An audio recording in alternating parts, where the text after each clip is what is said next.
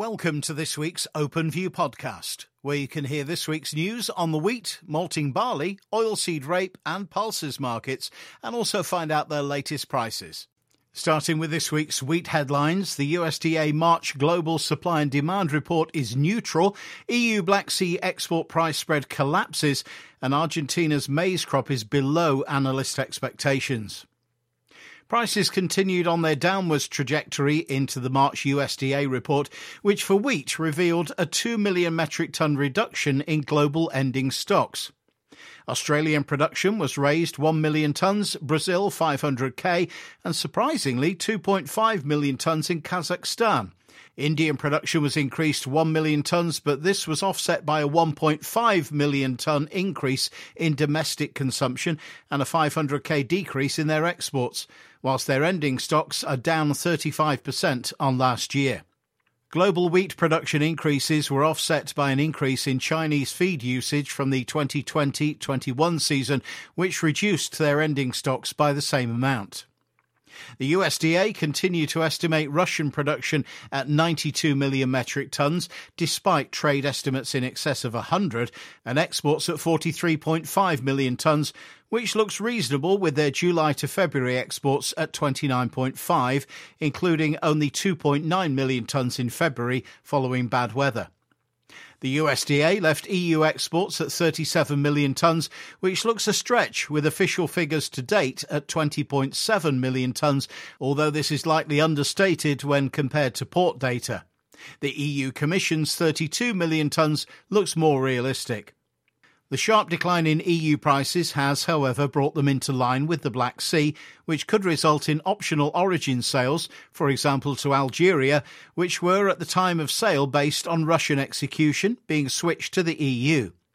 Shipment from the EU, Romania, Bulgaria, Baltic states would be quicker than queuing in the corridor for weeks on end, and execution costs, i.e., maritime freight and insurance, would be cheaper and would help to increase EU exports. UK wheat continues to find export demand to the EU, with reports of Ukrainian maize being rejected by millers due to poor quality. The USDA made uncharacteristically large cuts in Argentina maize and soybean production following their extended drought. Maize production was cut 7 million tonnes to 40 million tonnes, although the Rosario Grain Exchange last night dropped their forecast to 35 million tonnes. The USDA cut US maize exports by 2 million metric tons, which was more than trade expectations. Ironically, they chose to do so now, when it's the world's cheapest origin. Brazil and Ukraine availability is drying up, and China reportedly bought 1 million tons of US maize in recent days. Future price direction will continue to be driven by fund activity, ably assisted by the algos, when transparency of fund positions is still lacking following the cyber attack. Discussions on extending the corridor are apparently ongoing, with a positive outcome expected by many. It's in Turkey and China's interest as importers to keep the corridor open, as well as Ukraine, who rely heavily on agricultural exports for income. It's less clear how an extension benefits Russia unless sanctions are lifted, which we are repeatedly told is unlikely. On to malting barley in the headlines. Merchants are trying to find any buyer for old crop.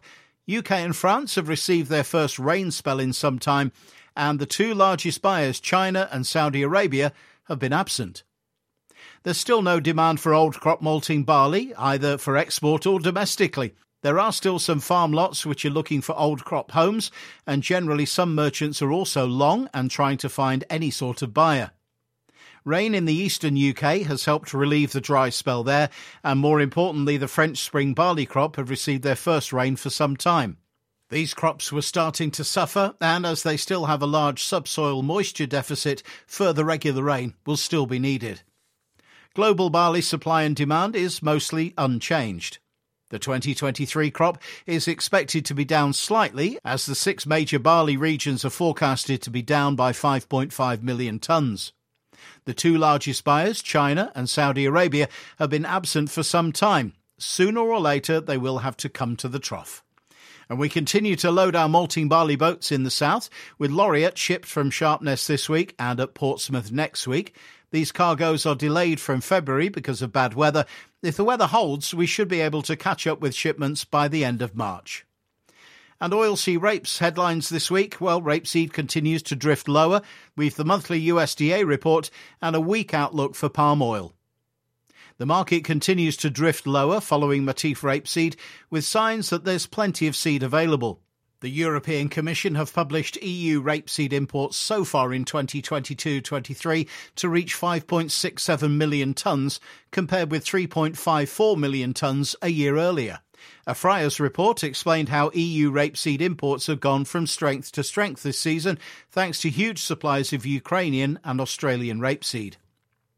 Soybeans were a large focus of yesterday's USDA supply and demand report, with many waiting to see the crop reduction following ongoing drought conditions in Argentina. The report reduced soybean production in Argentina to 33 million tonnes, down from the 41 million forecast in February and below the 36.65 million tonnes average estimate from a Reuters poll. Chicago soybeans jumped up on the back of the report release, but closed only marginally higher. Crude oil has fallen on concerns that more aggressive US interest rate rises would slow economic growth and dent oil consumption.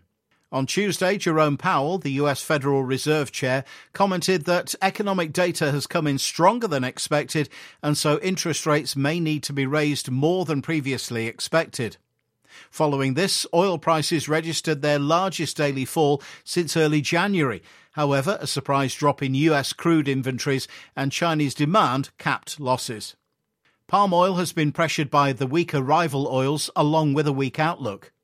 Thomas Mielke, Executive Director of Oil World, explained how palm oil has lost its growth momentum as insufficient replanting and management constraints keep yields below potential, alongside soaring input costs and strict sustainability criteria discouraging investments.